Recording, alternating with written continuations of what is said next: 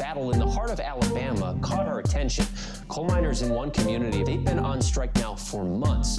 Working as long as 12 hours a day, seven days a week, in some of the most dangerous conditions. I really think that the labor movement is the single greatest force for democracy in the history of the United States. The story of Alabama is a story of not just resilience, but of militancy.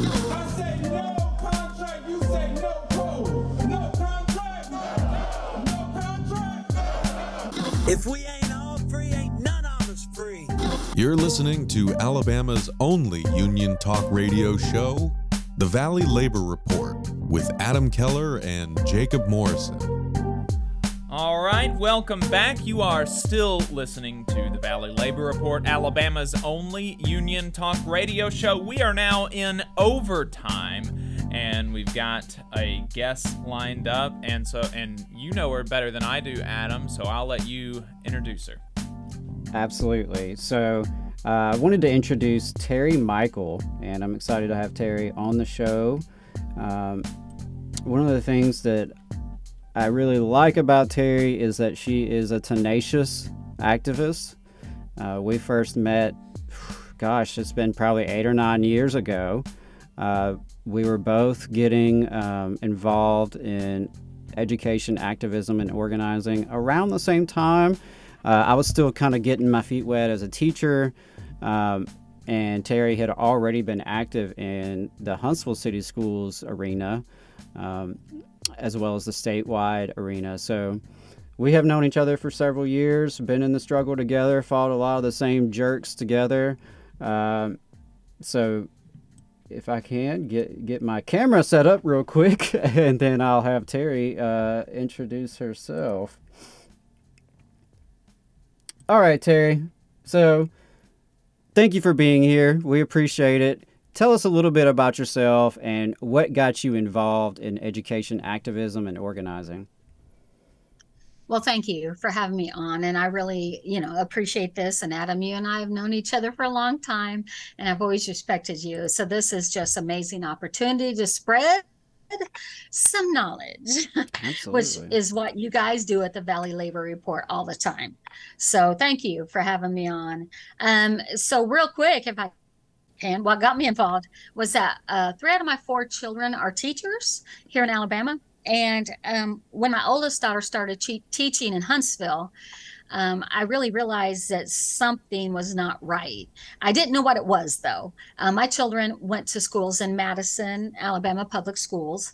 And so once she started teaching in Huntsville schools, and I started learning more about the Title I schools, um, then I realized that not all children in Alabama get the same quality education. I know I should have known that. And I wish I would have learned earlier. But, but once I knew it, I couldn't unknow it. Right. And so that's when I started really fighting for all children. I believe, you know, when you're talking about, you know, being punished by your zip code or whatever, I felt like children in public education weren't getting the quality that they should based on where they live. Um, and so to me, public education is the foundation of our country. Um, 90% of people go to public schools and look at what we have done. Look at what the people that have graduated from public schools in our country have done. We've produced some of the top scientists and doctors, and I won't go on about it because we all know. So when they started talking about our schools being broken, I'm like, what?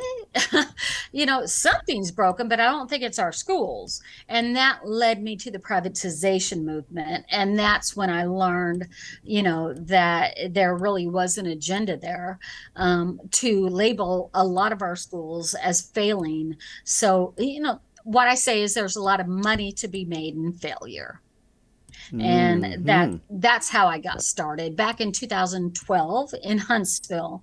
In 2014, I came to Birmingham because AFT, uh, the American Federation of Teachers, were running into me all the time at the legislature and everywhere else, and they're like, "We need to hire you." I'm like, "Okay, I can get paid for this." um, so that kind of put me on the path of where I am now. That's outstanding. Yeah. Um, I think you and I sort of entered into staff roles also around the same time, uh, which was interesting. You with AFT and me with AEA. Um, so I wanted to switch gears a little bit there. You mentioned AFT. Could you talk to us about, first of all, what is your role with them? What do you do? And just give us a profile of the union. Talk to us about who are your members? What do y'all do? Well, I am so excited to be working for AFT. Um, the amazing thing is, is that the work that we did through the pandemic in representing for our members and making sure we had clean schools, that we had, you know, a safe environment, that the PPE was being um, readily available, all of those things, you know, we really fought for. And when we felt like that these things weren't being provided, we're able to um, apply that pressure. And the school system stepped up and then provided. So also with the um, the emergency family leave and other things that uh, the CARES Act provided for, we were one of the first ones actually to notify um, employees in public education and what their rights were about how they can get time off if they get COVID, if their children get COVID, their husband gets COVID, that there was a lot of things being provided. And we were actually the first people in Alabama um, to really break that down and tell people what their rights were. So I'm really proud of the work that um, AFT has done, especially through the pandemic. And it has been reflective in how our membership has grown since then. It's really been incredible in that we have so many people leaving the profession, in particular, the older teachers um, are retiring because they're like, this is not what I signed up for. Education has really um, deviated from educating our children and has gotten into the weeds. And so, even though that was happening, AFT was able to actually increase our membership, which was amazing in a right to work state. Um, and so I'm really proud of the work that we have done to protect our teachers. I want to emphasize that in protecting our teachers, we're protecting our children. AFT, um, you know, doesn't technically work for the parents or the children, but we recognize that our students' um, um, learning environment is our teachers' um, working environment. They go hand in hand. You cannot separate them. And that's why I do what I do because I have not compromised my um, my my thoughts, my speech, um, my intentions, everything that I began in 2012 just naturally rolled over into AFT, and especially through this pandemic, we have stood strong in representing our members and our students. So, was there another question I didn't touch well, on? no, I think that's fantastic. That's what that's what I was looking for. Um, in terms of just kind of getting to to the um, the nuts and bolts of it, who exactly is in Birmingham AF Birmingham AFT? Like, who who all is part of the membership? Is it just teachers or so thank you for that question. Um, so in Birmingham AFT, um, we are mostly in central Alabama and Birmingham. Um, we have Birmingham, of course, and then um, Fairfield and Midfield. And we have a lot of other systems asking us to come in, and we're trying to work that out. But um, in public education, almost all employees can be in Birmingham AFT. The thing that we don't do is have bosses because of course that's what unions do you know unions don't have bosses because we don't have that conflict we know what side of the table we are on and who we are representing. So the bus drivers, the um, custodians, the cafeteria workers, the teachers, I, I mean, just on and on. Anyone who does not hire and fire um, Birmingham AFT or AFT here in Alabama can represent. All right, yeah, thank you for that distinction. I think that's very important to note um, that you know a superintendent and an HR director cannot be a member of the union with Birmingham AFT. uh, which is a pretty important distinction from others. Right. So, and right now, if I can't say this real Yeah. quick, um, as you guys know, um, unions they're like at a, at an all-time high since 1970 from what i understand um, union um, participation is at an all-time high and so what i try to um, show folks is that look at um, amazon look at starbucks look at all these companies that are fighting um, to organize and so that's that's because the worker through the pandemic has has really come together and realized, you know what?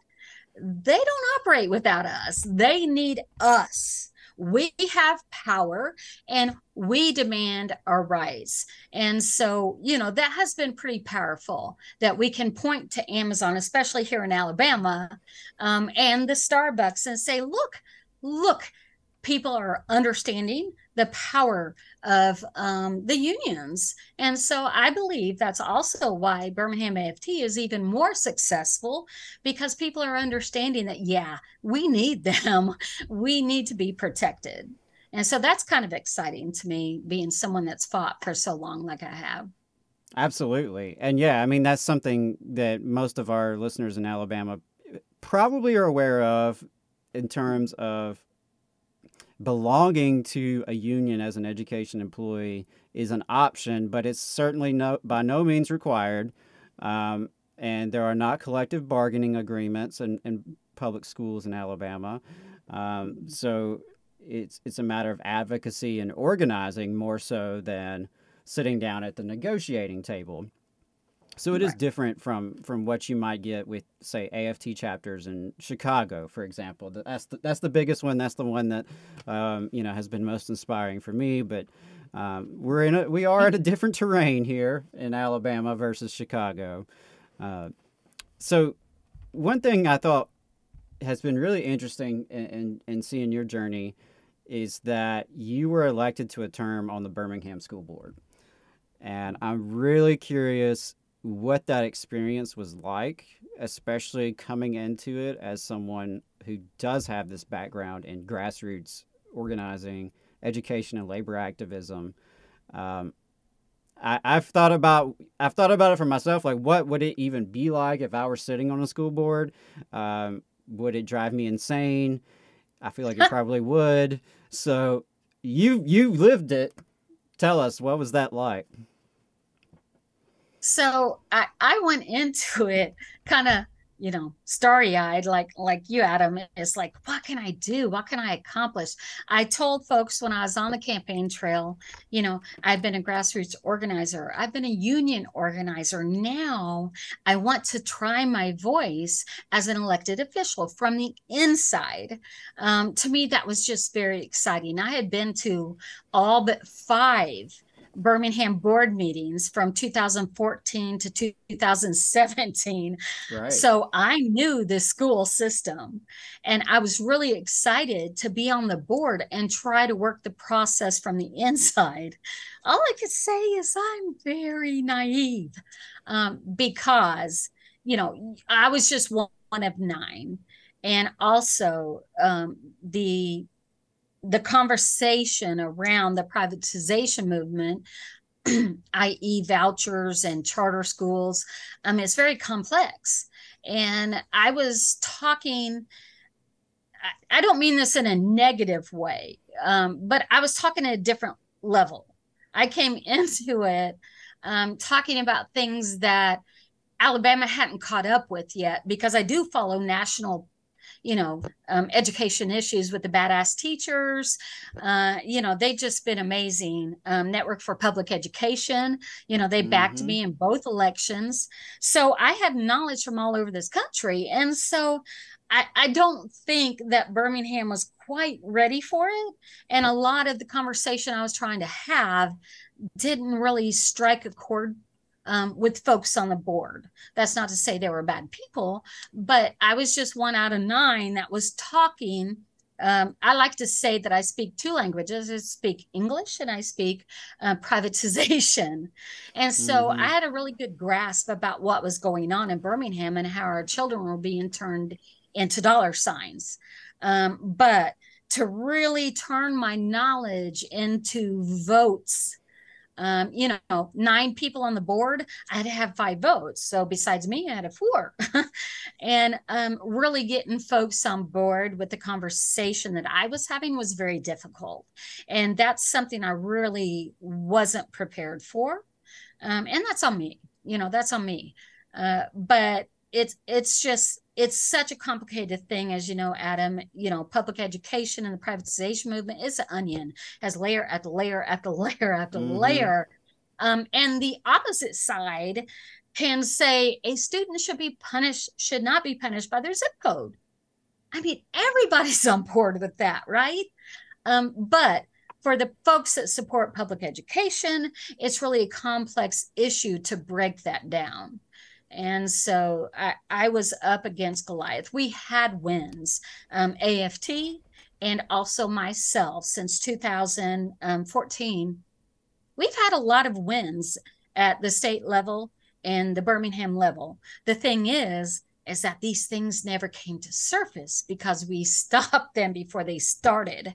And so a lot of people aren't aware of it. And someday, if you want to hear if you haven't already, my story about the um, the ESL students here in Birmingham uh, back in 2016. I'd be more than happy to tell that story.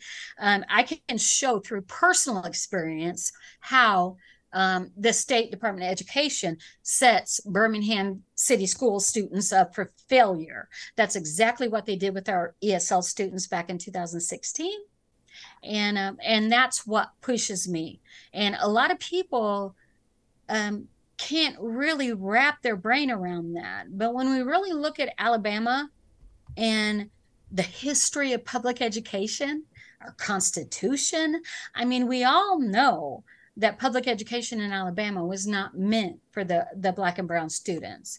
And so when I try talking about that in present terms, people kind of check out. They're like, that's a past, everything's fine. No, it's not we get set up all the time for failure by the legislature and the Department of Education. And I can talk for hours on that, but we're limited right now. So I'll end right there and I hope I answered your question.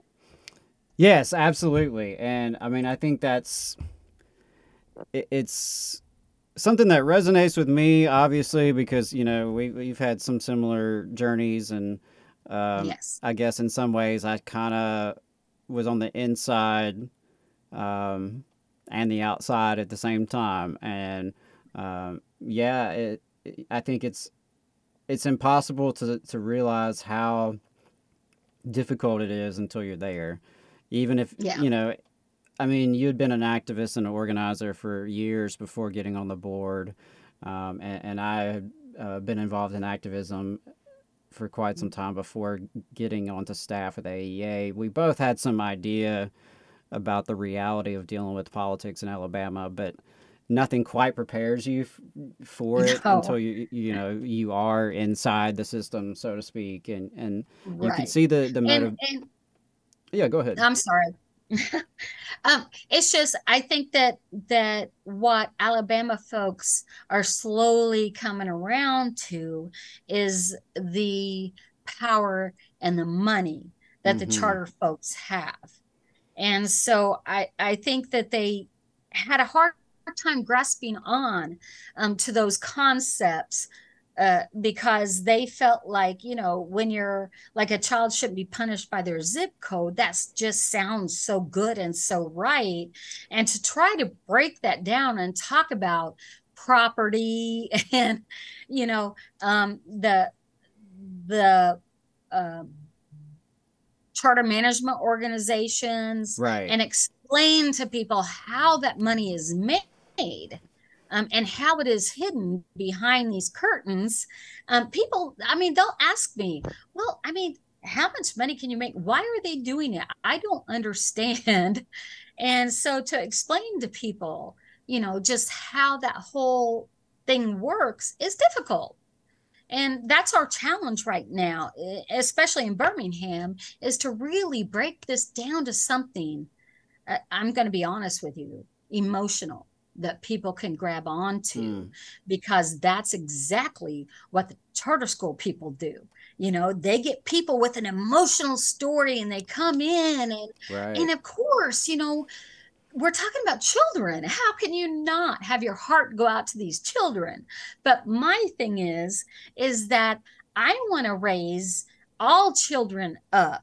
I want all children to get the same quality education that my children got in Madison, Alabama. And the truth is, it's possible. And so I'm not going to settle for one charter school that has 150 people that we may or may not see positive results from. I believe in public education and I believe all children should have the same opportunities and quality of education. To me, that's the basis. When you go on to all these other choices, how can they be successful when the very base of your education is rotten? I Mhm. don't understand that. And I've said that over and over again, but yet, you know, that's a little bit more of a complex thought. Our children shouldn't be punished by zip code. That's what everything goes back to. And I agree with that statement. And that's why we should give the legislature hell for not funding our schools equitably because the first choice is theirs. When we're talking about choice in education, let's point our fingers at the legislature and say, what choice are you giving us? Public education is a choice, and you have an obligation to fund us equitably. Amen, sister. I mean, that's exactly it. Uh, you know, our public schools have been sabotaged. And, you know, it takes many forms. Sometimes it looks like charter schools coming from the outside or private school vouchers. Sometimes it looks like subcontracting and outsourcing within the school Yeah. systems. Um, and that covers the gamut from, you know, custodial staff, but to software and technology and, um, you know, curriculum. There are so many different ways in which money is made off our public school system and the public Yep. tax dollars. Um, and I, I like what you said there. There is a choice. The first choice there is with the legislature. Passing a budget is literally the only thing they're required to do. Um, and for year after year after year, they have chosen not to equitably fund Alabama's Right. public schools, just as they have chosen not to fund adequate counselors and social workers and mental health professionals and school nurses, uh, just Right. as they have chosen not to fund all the different resources and, and wraparound services that we need to address the the the achievement gap, which the charter school folks will love to point to the achievement gap, uh, just as they often co-opt language around civil rights and, uh, as you said, you know, feel good stories from students that are hard to to oppose. But you know, these choices have been made by folks with power and folks with wealth. Um, but the vast majority of us rely on public schools. The vast majority of us, as you said, 90% of families are, are going to public schools. The public schools are the cornerstone of our community. And I think it's very important that we, we continue to educate the public and we continue to connect educators with parents and community members to get on the same page and, and realize what has been happening to our schools, what, what could happen to our schools, and how we prevent that by coming together. Right. And you mentioned a good bit there in terms of Birmingham. Birmingham has been sort of ground zero for the charter schools in Alabama. Mm-hmm. Uh, I often say Huntsville City Schools was ground zero for privatization in terms of from the inside out. Uh, Right. Birmingham's threat is kind of coming more external in some ways uh, from the charter schools. Uh, but there's there's some conflict of interest, I think, in, in Birmingham politics there with the charter school movement. And Right. um, is there anything you want to talk about in terms of Birmingham specifically and how charter schools have, have come into play there? Right. So the charter school law has been um, in effect since 2015 and we're at 2022 um, and so um, you know you got to ask yourself why why if the law was passed we we still have so few in alabama birmingham has two so far um, that have opened already um, and really the reason is is because of the funding um, it's expensive to have startup charter schools and so um, a lot of folks were were shy about coming into Alabama um, to really start charter schools because Alabama is such an island and it's so corrupt. Um, so what happened was is down in Montgomery, um, they wanted to have a charter school and they asked. Um, oh gosh, what was the name of the the national organization? I'll come back to that. But I, I think I know what you're talking about. Now the name escapes me right now too. But I, is it like new schools? Um, maybe that's well, no, maybe I'm wrong on that. New one, but- schools is a part of it. It's a part of it. Um, but it was one of the national, like actually school chains. So they're like, we're not coming into Montgomery. Are you crazy? We're not doing it. Um, so what Montgomery did was the Montgomery Ed Foundation stepped up and they're like, okay, we'll hold the charter. Will you come in and be the charter management organization?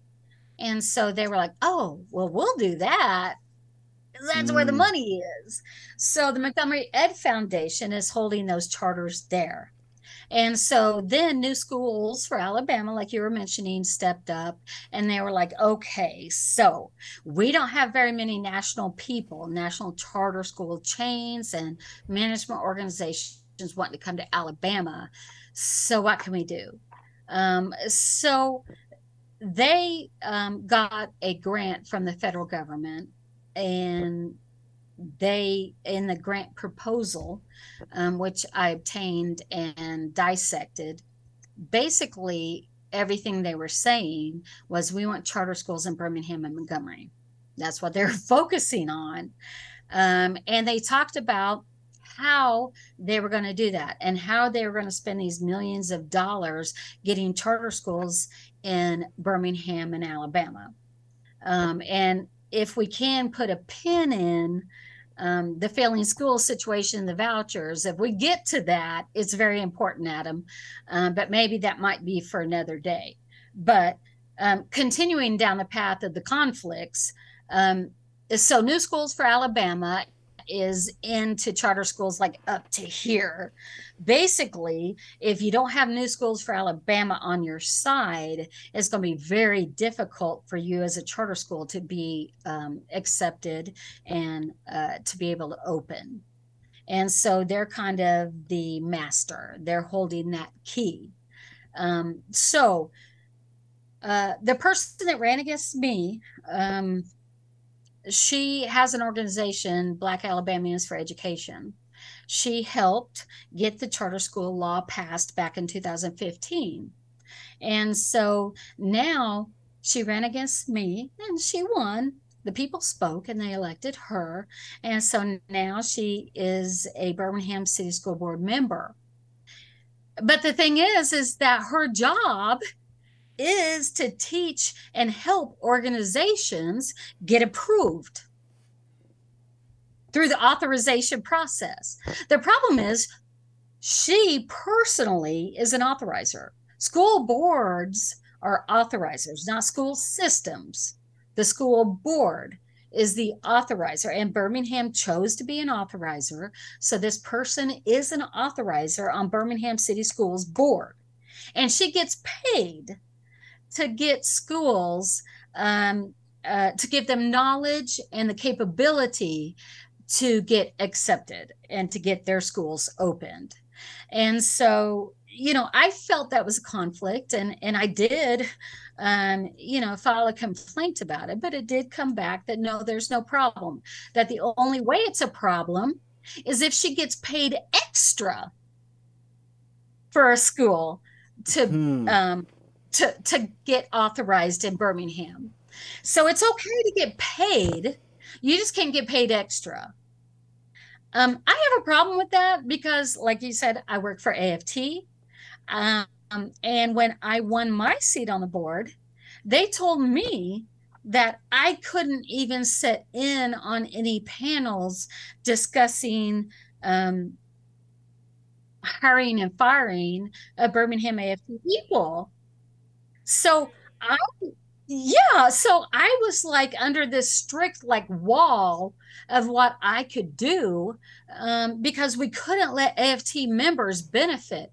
AFT never, ever, ever has been in any contract with Birmingham City Schools ever. Um, we make our money off the members, right? When they join us, it's, it's not Birmingham City School money. Yet, um, we have a school board member um, that negotiates and approves contracts for charter schools, um, and she gets paid by the very people um, that bring the charter schools to the board. I, I can't wrap my brain around it, Mm. but that was the ruling. And so I assume that it's okay. But we also get um, the letter of the law and the intent of the law. And I believe strongly um, that it's improper. Um, I wish that the other school board, like let's take Freedom Prep, right? Freedom Prep came before this current school board, not mine, the current school board. Um, I read the um, application from Freedom Prep, and they admitted that they sat down with a employee of um, Black Alabamians for Education. Hmm. So that person um, did not reveal to the board that they had already been meeting with Freedom Prep. And so my thing is that how is that not a conflict? And why, most importantly, is the board not in an uproar? When I was on the board, um, they did everything they could trying to like get me in trouble and find me in a conflict and slap my hand in public to embarrass me and all of that stuff. Um, and yet I reveal that this board member who said no to the application, but said she knows them and loves them, and the application is great, but they're not ready to be an authorizer. Um, and she was paid to sit down with them. I, I can't wrap my brain around it.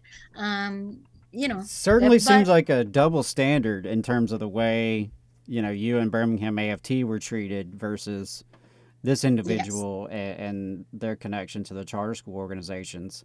And I think, like you said, I mean, if anything, there's a, a much deeper connection with this because Birmingham AFT does not have contracts with the school system, does not, um, you know, rely on school system money. Money. So No.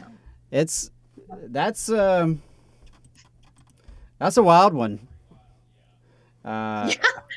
I thought, man, I the the um, complaint I filed, I was like, oh, I got this, you know, I because the one thing I felt like the hurdle I had to overcome was to get the ethics commission to really understand the role of the board Right. as an authorizer. How can you work for an organization that teaches people how to get past the authorizer and be an authorizer? I, I, I still can't wrap my brain around it, but it is what it is. Um, so I do, you know, I think that's important for people to understand. And if we can quickly talk about Woodlawn Foundation and you know what they have done to bring charter schools in to Birmingham. We have other board members with connections. Um, Bill Epps, who is a board member, um, has worked for the Woodlawn Foundation. We've already talked about Ms. Williams and the Black Alabamians for Education. Let's talk about Mary Boehm and her work with A Plus Education Partnership, which is heavily involved in charter schools in Montgomery. Um, and you know, they're all supporters of charter schools. James Meadows, he's very well connected with the Woodlawn Foundation again, whose sole like job it appears to be in Birmingham is to have charter schools. And then you have James Sullivan, that's with the the um, Southern Company, which is basically Alabama Power, um, which is also neck deep in all of this. So we have five people right there um, that potentially um, are already sold on charter schools. And that's what i really tried to run on was the fact that you know we have this privatization movement. We have these charter school folks that are taking over this board. Um, but of course there were no debates. You know nobody uh, debated in public so we couldn't talk about the difference between me and miss williams you know, we couldn't talk about um, what Billups really stood for against the current board member, Daagye Hendricks, who was doing a fabulous job as board president. So let me say this real quick. You're probably going to cut me off because I talk too much. But look at this. We had a board of nine members. We were working through a pandemic. And I challenge you to find any strong movement. We had little pockets of parents upset, of course, it was a pandemic. But I challenge you to find a strong movement against this school board. I am proud of the work that we did as nine people on the school board um, and the way we maneuvered it. And I'm proud of the work Dr. Sullivan did, um, you know, as superintendent. So think about it. Almost the whole, well, except for Mary, and um Sonia, I'm sorry, Mary Boehm and Sonia, um, mm-hmm, Sonia Smith, the whole board turned over. When does that happen? When there's no problems. That happens when there's some public outcry against the right. board.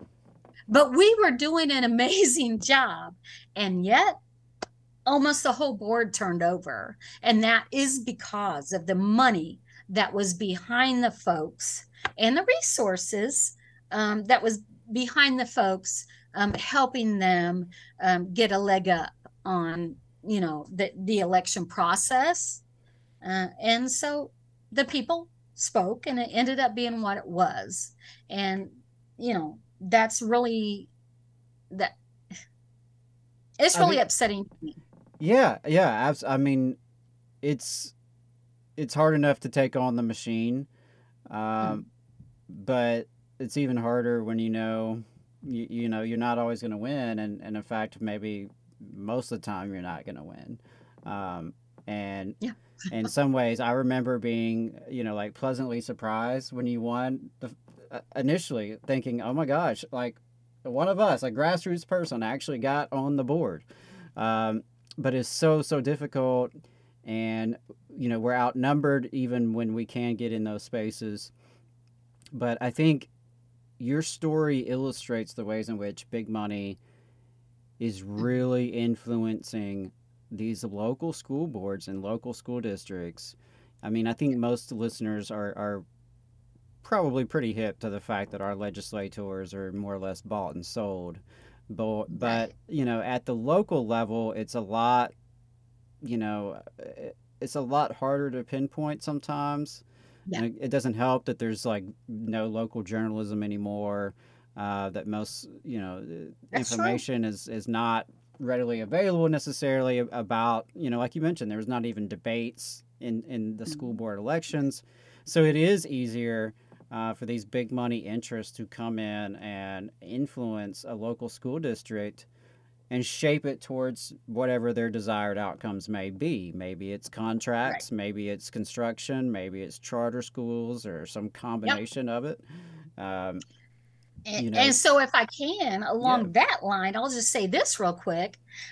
Um, Birmingham City Schools, um, um, uh, the company they use to sell their property, um, one of the principals in that company um, is or was up in I don't know 2018. I haven't checked since then. Um, was the treasurer um, for uh, Alabama Charter School Association or something, aka New Schools for Alabama. Hmm. Isn't that interesting? Isn't that interesting? And I yeah. exposed that in a public board meeting. I had the data. I was like passing it out to my board members. It's like, if this is not obvious, you know, up to this point, you've got to pay attention to this. the very folks charged with selling our property helped get the charter school law written and passed.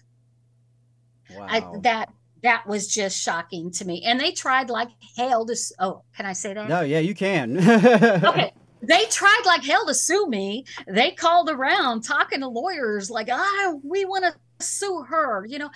But I had the data, I had the information. What I'm saying is true. And so they couldn't sue me. Um, but it's disturbing. It's disturbing. Um, and, you know, there's more and more and more things I could go Right. on like that. Um, but since you mentioned, you know, the property and stuff, I felt like that needed to be Oh said. no, that's that's a great example. And yeah, I mean, you and I could probably have a monthly chat on connecting the dots of corruption in Huntsville City Schools and Birmingham City Schools and and uh, the Alabama legislature's role in all that. Um, Right. But I think those were some, you know, those are those are powerful anecdotes. And the the scary thing is, it's not necessarily isolated to Birmingham. Birmingham's No. got an a unique vantage, a unique is uniquely situated because of the population size, uh, because Right. of some of the money that's circulating. They they have Birmingham and their uh, targets for charters, but some of these Absolutely. some of these themes we're discussing in terms of big money influence, in terms of conflicts of interest, um, school boards that are working alter- al- ulterior motives, those things are unfortunately not isolated. And so Right. chances are, if you're listening to this, if you start digging, look into your local school system, and you'd be you might be surprised at what you'd find. Um, yes. And and the thing that I try to tell people is that I'm not going to say every charter school across this country is terrible, okay? Um, but we're talking about Alabama. Every state has its own laws. And what has Alabama done for its black and brown students, and in particular the high poverty black and brown students? They Mhm. refuse to fund the schools. They have this terrible voucher law. I mean, what? They're going to suddenly write a charter school law? It's going to be, "Ah, Right. now we're going to give great schools to those students. No, absolutely not. Everything that this legislature does is to line their pockets and the pockets of their friends. And so, you know, th- then we get into charter schools that are already open in Alabama. So there are some that are doing fairly well. We can't say that every charter school in Alabama is terrible, but let's look at the bad ones, right? Let's look at what happened in Montgomery. Let's look at Legacy Prep here in Birmingham and the the uh, problems they've had. I mean, that's the thing is that this white power structure that is in charge of our school systems publicly across the state, the legislature. I mean, it wrote the charter school law. So why do we feel that now it's going to be different? That our black and brown students and our high poverty students will be treated fairly and get an equal or equitable education under these charter schools. It's crazy. It really is. Look at the two schools in Birmingham. We have one on the east side and one on the west side. The one on the west side is Legacy Prep. And and I assume Adam, have you guys covered or talked about the financial problems that school had? No, we haven't. Do you want me to now? Do we have time? Yeah. Okay. Um, so it came out in August that the principal of Legacy Prep, which was the original, she had been there, she was founder, um, that she was asking for the board um, to take out a loan to cover expenses. And they were like, whoa, wait, a loan? Well, um, you know, by September, that principal has stepped down. That board did not even begin looking for a new principal until February. Um, and so I suspected that there were a lot of problems going on there. Right. And um, eventually, some um, reporters got involved and they were able to do more research. And so there's basically like $300,000 missing. But um, the bookkeeping was so poor that they don't know who that's on. They don't know who's responsible. wow. So everybody walked away fine. And now they, I guess, eventually hired a new principal. Um, but it, I'm like $300,000. And basically, they just said, oops, we don't know who did it because this is so bad. And so we're just going to, you know, start over. Um, and it, it got very little coverage. I kept pushing and pushing, and I'm thankful that finally somebody covered it because if that were a Birmingham City School, oh my goodness, I can't Oh even imagine. yeah. Oh, they would have paraded the t- the everybody involved on TV, and you know, uh, it would have been more proof that public schools are broken. Right. And I tried, I tried. I talked to the folks and I said, listen, you got to run this article because you know what? You could be like, let's check in. It's been, you know, however many years. Let's see how they're doing. I gave them perfect openings, you know, and it still took a while till it got that obvious um, that it was finally covered. And I will say this there have been accusations um, that the other charter school has been counseling out um, special needs students. I had parents prepared um, to give um, interviews about how they were counseled out of a charter school and ended up going back to a Birmingham City school. Um, but by the time anybody took it serious, those parents were like, We're moving on. I, I don't want to visit that. That was like a year ago. Um, so we weren't able to move forward. Now, I'm not saying any school was doing anything. I'm just saying that the accusations were there. Right. And so these things aren't being covered. And again, compare the East and the West of Birmingham. The resources that they have, oh my goodness, it is really, it's almost like North Huntsville and South Huntsville, right? Yeah. Um, and yet charter schools were supposed, supposed to bring equity. And the thing is, is it's only magnifying the inequities. And yet that's not being covered. People aren't talking about it.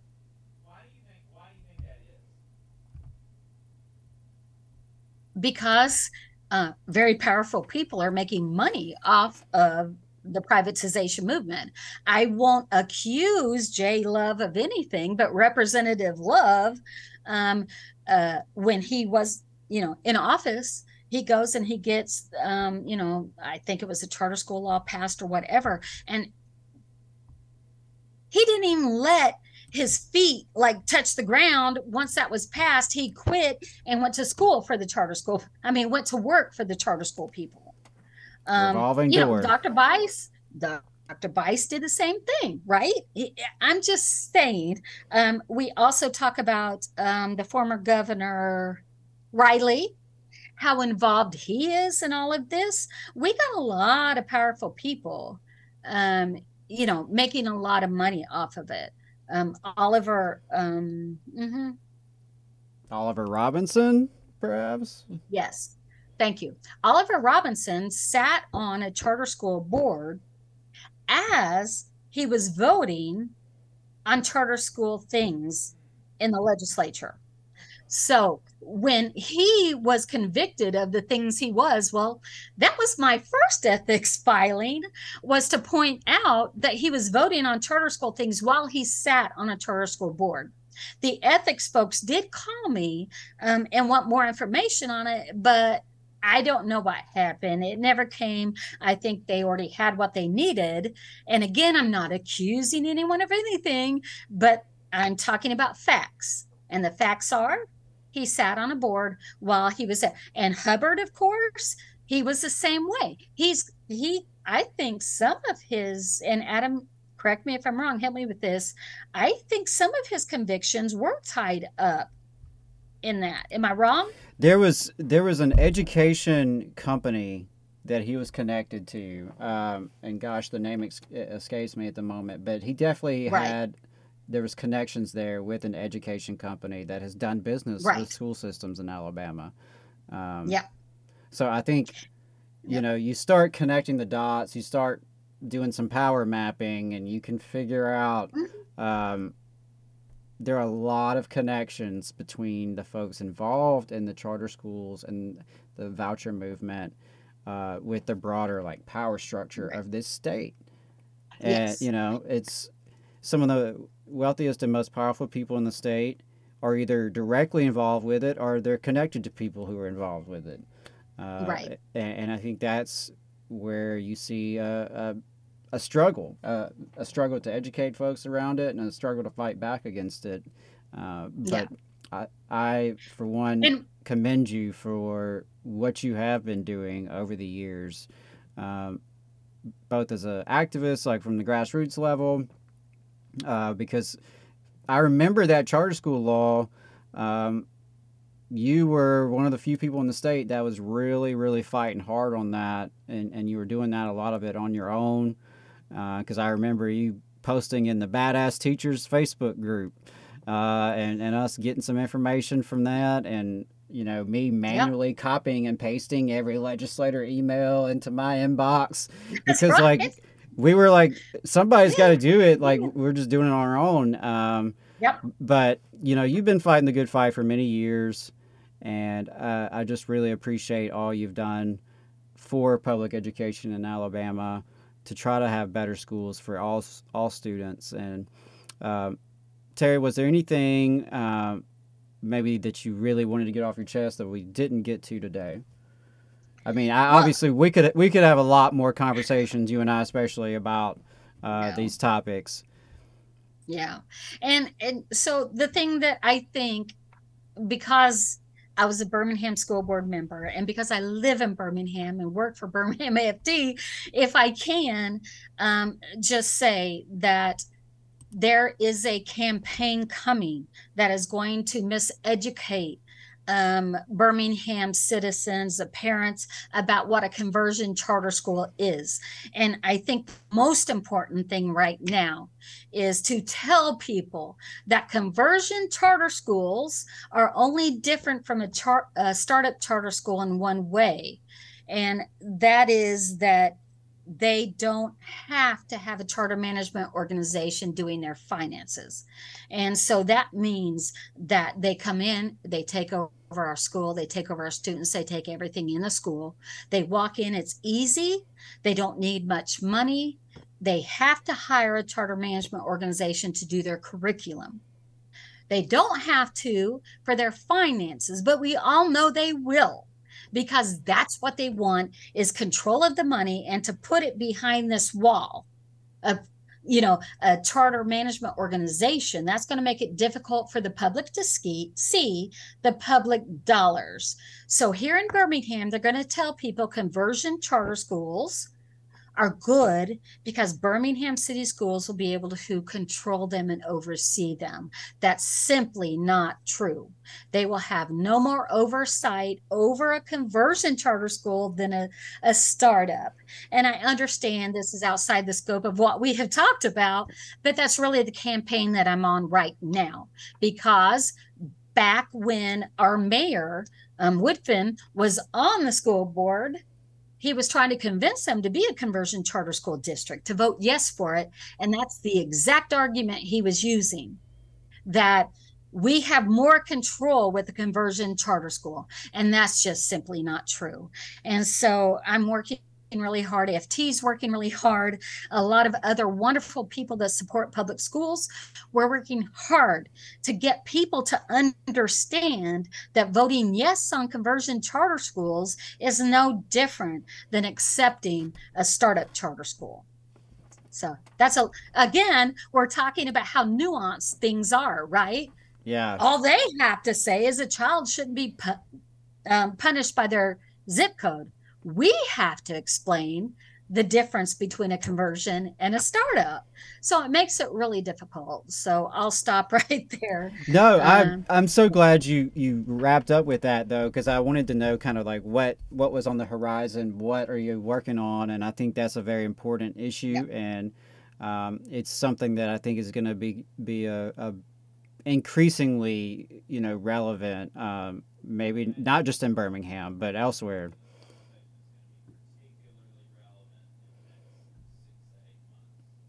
Right. And Yes. so I, I believe so. You know, the the feeder pattern that was created under Dr. Herring, um, I, I believe has made it very convenient for places like um, the Southern Company to step in and head up a feeder pattern um, and say it's going to be a STEM feeder pattern. I think what we're going to start seeing is Ramsey High. Let, let's see. No, let's word it this way.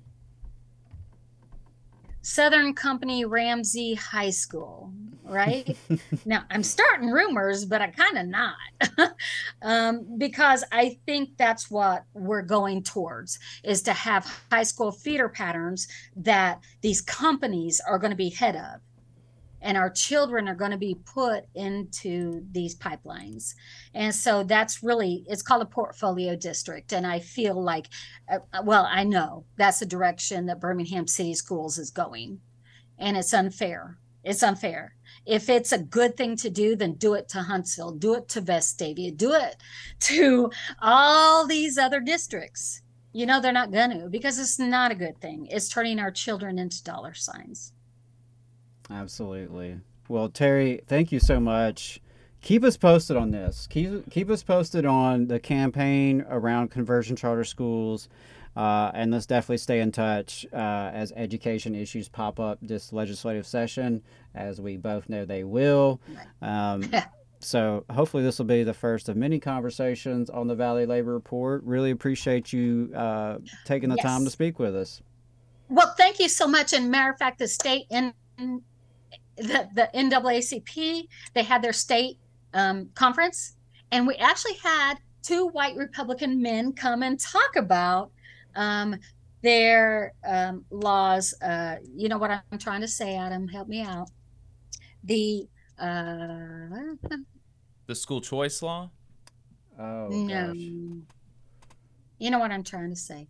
The the divisive concepts and the Oh, CRT. gosh. Oh my gosh, I have stories to tell you about that meeting? So that'll be another day. But if you want to hear what these folks said to the NAACP, I'll be more than happy to tell you.